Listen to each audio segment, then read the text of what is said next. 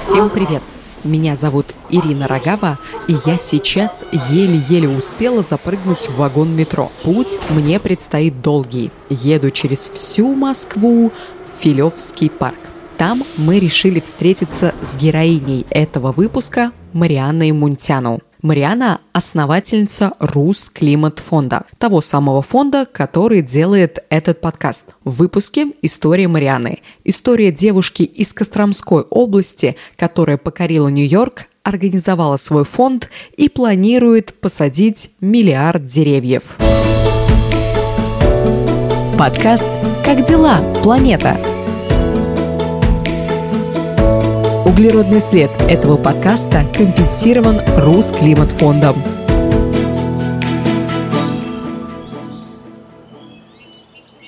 Почему мы записываем подкаст на природе, спросите вы. Русклиматфонд за природу. Наш подкаст про природу. И поэтому я подумала, что будет символично записать выпуск с основательницей фонда на природе. И попросила Мариану показать мне ее место силы. И Мариана выбрала Филевский парк. Почему? Сейчас расскажет сама. Здесь чувствуется больше такой естественный, природный, да, лесной объект, нежели, допустим, больше инфраструктуры. Когда ты гуляешь, ты можешь себя представить где-то далеко-далеко, а не в Москве. И я помню после того, как я вот впервые познакомилась с этим парком, я практически ежедневно пыталась э, заставить себя еще заниматься спортом в этом парке. Вот. Бегала по этим дорожкам? Да, не только бегала, вот здесь еще есть уличный фитнес. На самом деле ты сказала, что здесь ощущение, что ты вот именно в естественной среде, никакой инфраструктуры, лес. Я первый раз здесь, когда мы зашли, я тебе сказала, что он какой-то неухоженный. И ты как раз сказала, что в этом-то и вся прелесть. Ты зашел, и ты как будто бы в лесу. Мы с тобой сидим на лавочке сейчас, люди проходят мимо нас, деревья шелестят, птички поют, и дождь, дождь. дождь немножко капает, да-да-да. Но надеюсь, что мы успеем записаться. Давай из Филевского парка переместимся тебе в детство. Расскажи, пожалуйста, как прошло твое детство, где оно прошло? Мое детство тоже прошло в лесу, потому что деревня, в которой живет у меня бабушка, это глухая деревня в Костромском районе, в Костромской области, Шаринский район. Мне кажется, вот благодаря бабушке я познакомилась с лесом.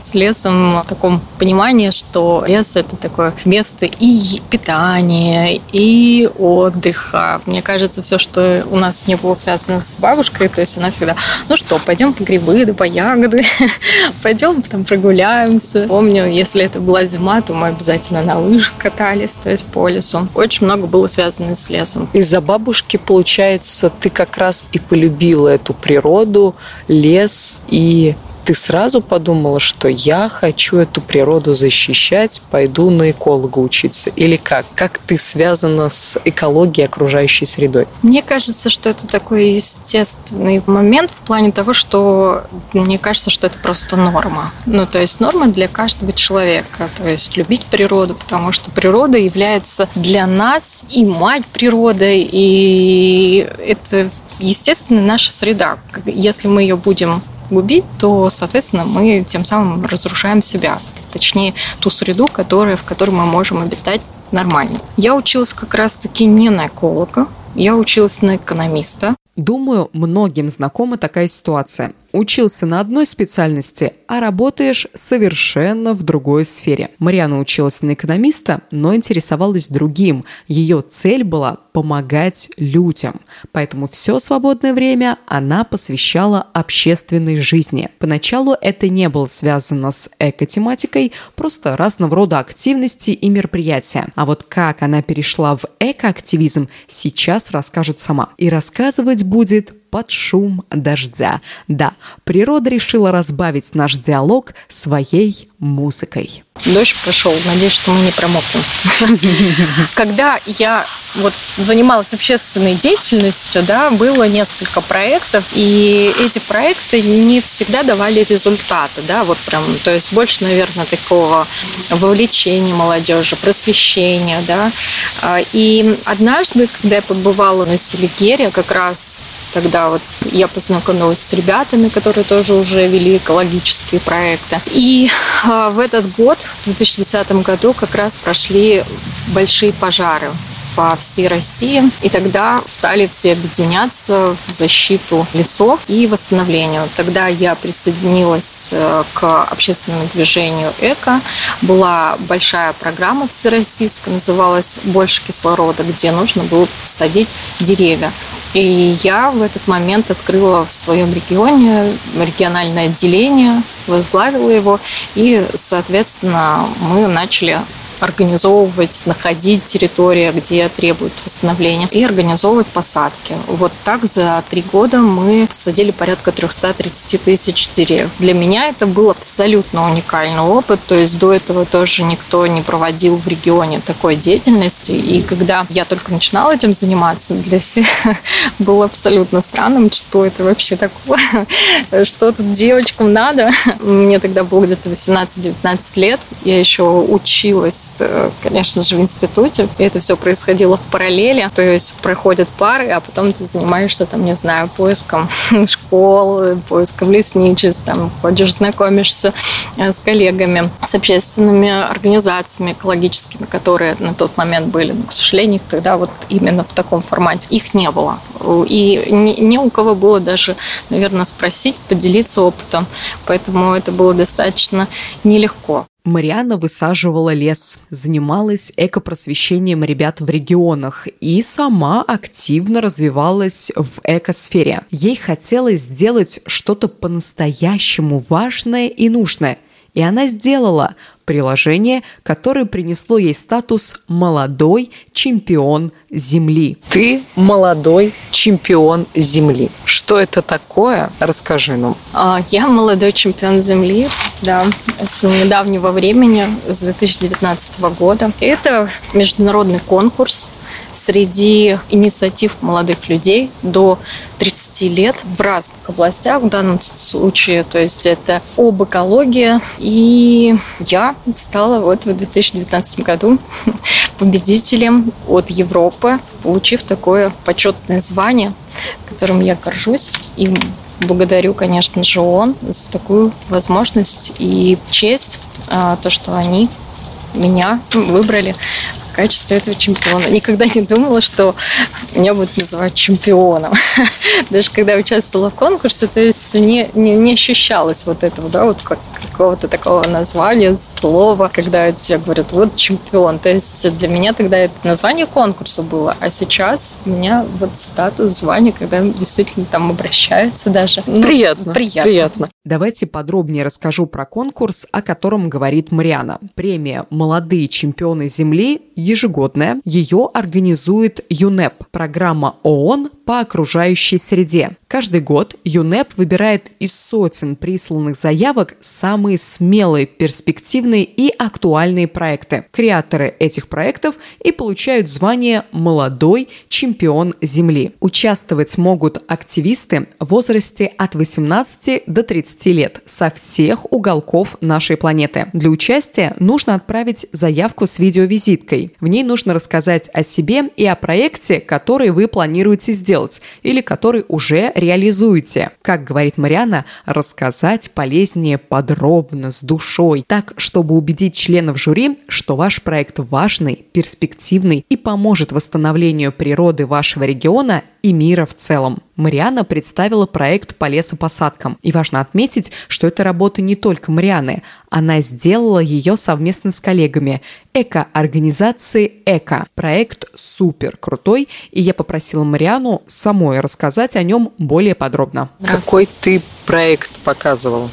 Я участвовала с проектом «Посади лес», а именно с игрой, мобильная игра, «Посади лес». Суть такая была, что люди заходят, восстанавливают леса виртуально с помощью игры и э, тем самым накапливая бонусы, можно будет потом восстанавливать реальные леса. Но не только бонусы, просто можно делать пожертвования на посадку леса. То есть, если я правильно понимаю, в этом приложении, в этом проекте человек играет, то есть он сажает деревья, и плюс еще а, такая развлекательная функция приложения, угу. плюс еще как раз-таки просветительская, то есть рассказывает о том, как, что как сажать да. и как это делать. Да. Игра «Посади лес» которую сделала Марианна с командой, действующая. В нее можно играть, ее можно скачать, и ссылочка будет в описании выпуска. Играйте, сажайте леса, восстанавливайте природу онлайн. Такой проект ЮНЕП, конечно же, оценил. Марианну выбрали из сотен претендентов,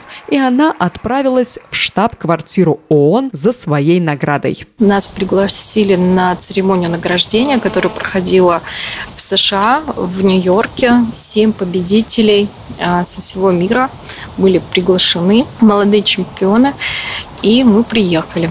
Очень... Подожди, пожалуйста, могла ли ты гуляя по лесу с бабушкой в Костромской области, подумать, что ты полетишь в Нью-Йорк защищать свой проект. Точнее, не защищать, а уже получ- получать награду за свой проект. Не могла. Не могла абсолютно. Даже когда мы э, начинали эту деятельность, да, то есть, честно, не могла себе представить. Я очень благодарна ЮНЕП и ООН за такую огромную честь что они оценили наш проект. Здесь хочу остановиться и сказать, что любое ваше решение, любое действие приводит к результату.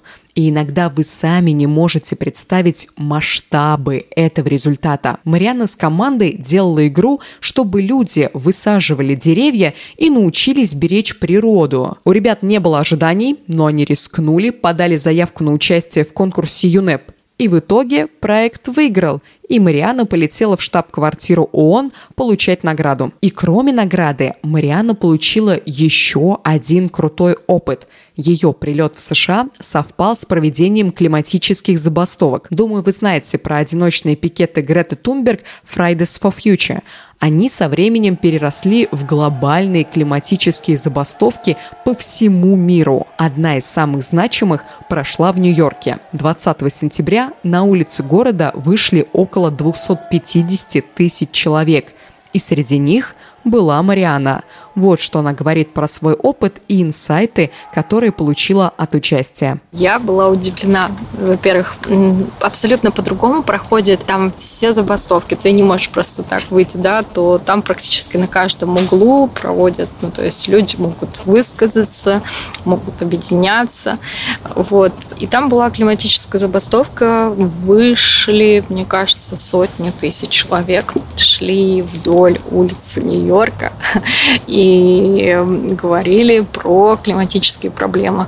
Я в России, во-первых, не слышала про климатические проблемы в принципе, то есть об этом вообще не озвучивается, мне кажется, нигде. То есть вот после того, как раз, когда появилась и Грета, да, уже более-менее люди, которые не вовлечены в экологию, услышали об этом, да, то есть, а те, которые, конечно, там климатологи, экологи, то есть они с этим хоть как-то соприкасались, вот, то там от мала до велик я была очень приятно удивлена, что там эта тема освещается. Люди с пониманием и сознанием подходят к вопросам как раз и экологии, и к экологических проблем и то, что только мы можем их решить. То есть мы являемся источниками этих проблем, мы и можем решить это. С этими словами трудно спорить. Проект, который представляла Марианна, затронул очень большую рану нашей страны – лесные пожары и вырубки. Каждый из участников представлял проекты, которые помогали решить боль своего региона. И я спросила у Марианы, какой кейс коллег ей запомнился больше всего. Ну, во-первых, мне кажется, все чемпионы, которые были, они достойны, у них проекты действительно очень классные. Особенно они э, затронуты как раз согласно тем проблемам, которые у них проходят в регионах. Если, допустим, мы берем, могу сказать, про проект Луизы Мабула, вот они работают с фермерами и создают, я так понимаю, какао-плантацию. У нее какао-проект называется. Там смысл в том, что у них очень часто э, проходят различные, не знаю, тайфуны. И вот как раз э, вот эти плантации помогают сохранить, так скажем, урожай. А там это где? Она а, откуда? На Филиппинах. Она на Филиппинах. Да, на угу. Филиппинах. Вот, то есть у них вот такая проблема, да, и они нашли вот такое решение. А, допустим, есть Амар, он из Ливана. У него проект больше, наверное, связан с такой модной индустрией. То есть они собирают вещи, которые там уже кому-то не нужны. Ну, возможно, вы знакомы с Shop, угу. очень похоже. Да, то есть э, тут такая же история, ставятся контейнеры по сбору вещей, и, соответственно, потом часть уходит на продажу, часть уходит на переработку. Называется фабрика ID, по-моему, как-то так проект. Кроме обучения, кроме участия в климатических забастовках и опыта заботы об окружающей среде от американского населения, кроме крутых знакомств с ребятами с всего мира, что тебе еще дало чемпионство? Была, конечно же, еще и грантовая история у чемпионства. Там порядка, по-моему, 24 тысяч долларов мне кажется, да, на реализацию проекта. Собственно, мы его реализовали. Круто, что такие кейсы существуют, что их продвигают, и они остаются не только на бумаге, но и воплощаются в жизнь. Если у вас есть идеи проектов, ищите способы их реализации. Доведите свою идею до ума и участвуйте в конкурсах, грантах. Да, возможно, это не всегда гарантирует стопроцентную реализацию проектов, но это может дать много многое. Помощь в реализации, крутые знакомства, анализ вашего продукта, советы от экспертов. В любом случае это очень хороший опыт, который, как я говорил ранее, приведет вас к чему-то гораздо большему. Например, к созданию фонда. Вот ты, юный чемпион Земли, 2019 год из США ты прилетаешь в Россию, что дальше происходит? Ты реализуешь этот проект с игрой? Чемпионство дало, мне кажется, вот этот выезд, да, на встречу с ребятами со всего мира и участие во всех вот этих конференциях, форумах, понимание вот этого огромного масштаба бедствий, вот это понимание такого глобального, да, глобальных проблем и понимание того, что у нас не так много времени осталось. То есть а, мы очень много можем говорить о том, что действительно там климатических проблем нет, но это не приведет к тому, что мы не будем с ними сталкиваться потом. Причем сталкиваться с такими интенсивными природными катаклизмами, что уже будет поздно, скорее всего. Вот чемпионство, я очень рада, что, во-первых, а, дало возможность пообщаться с экспертами, в этой области. И сейчас у меня есть возможность соприкоснуться с этими людьми, международными экспертами, которые помогают какие-то моменты, да, когда узнаю там, ту или иную ситуацию, проблему. Мне, конечно же, хотелось тоже внести свой вклад свою лепту в решение этих проблем. Я прекрасно понимаю то, что вот мы делаем, да, вот лесовосстановление, что это очень хороший вклад, потому что климатическая проблема как раз э, связана с тем, что сейчас в атмосфере огромное количество СО2. Вот. И для его поглощения необходимо минимум сажать деревья. Это, наверное, самый простой способ, да, и для того, чтобы вот это реализовать, вот пришла такая идея открытия фонда. Как она тебе пришла? Когда? Она мне пришла, наверное, в девятнадцатом году, как раз после чемпионства, перед Новым годом. Если так уж, наверное, говорить в цифрах, да, перед Новым годом. На Новый год загадала себе. «хочу фонд». фонд. Да. Вот, и я была удивлена, насколько быстро это получилось сделать. Потому что, общаясь с коллегами, которые тоже открывают фонд или как организации, иногда это оказывается очень длительный процесс. У меня это все прошло очень быстро. Почему? Как так получилось? Я полагаю, что когда это твое, то есть, скорее всего, вот вся Вселенная помогает для того, чтобы это осуществилось. Тут я всеми руками и ногами за. Когда дело твое, все складывается очень быстро и как будто бы само собой. Конечно, не стоит отрицать, что бывают и сложности. И у Марианы они были. Самым трудным в работе над фондом она назвала разработку названия. Почему ты назвала фонд Рус Климат Фонд? Ой, Это название родилось ну, непросто. Спрошу, почему? Потому что я знаю, что не только я, но и много ребят, которые узнают, что я делаю подкасты для Русклиматфонда, они сразу думают, что это какой-то государственный фонд. Да, да, да, да, да. А даже я подумала, что ты просто представитель государственного фонда, когда мы с тобой познакомились. А оказывается, это твой фонд. Почему именно такое название? Мы с моей подругой Евгенией Савиной как-то сидели и как раз прописывали вот э, название. И она, как мне кажется, как раз говорила о том, что вот здорово было бы, вот если бы это вот звучало как-то рус, климат. Даже не русский климат, это потом как-то родилось, вот чтобы вот там русский, потому что мы уже Россию защищаем, русский лес. И много было версий, абсолютно много. Какие, например? И Руслесфонд.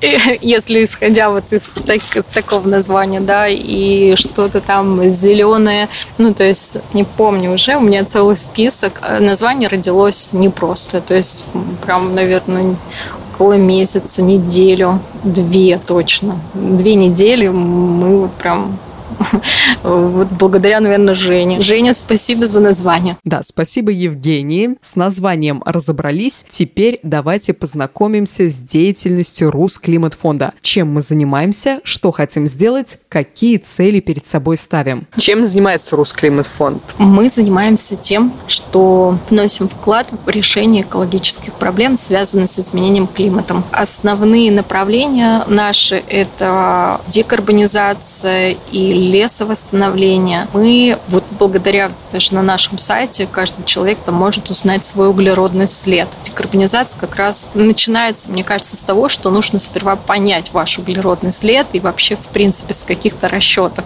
Вот на нашем сайте Извини, это можно пожалуйста, сделать. Углеродный след – это то, сколько человек оставляет СО2 да. от своей деятельности. Да, то есть как раз Русклиматфонд занимается компенсацией вот этой деятельности нашей, что мы углерод выбрасываем. Угу. И это первое. Мы в Росклиматфонде компенсируем углеродный след. Что еще? Мы можем вместе посадить лес.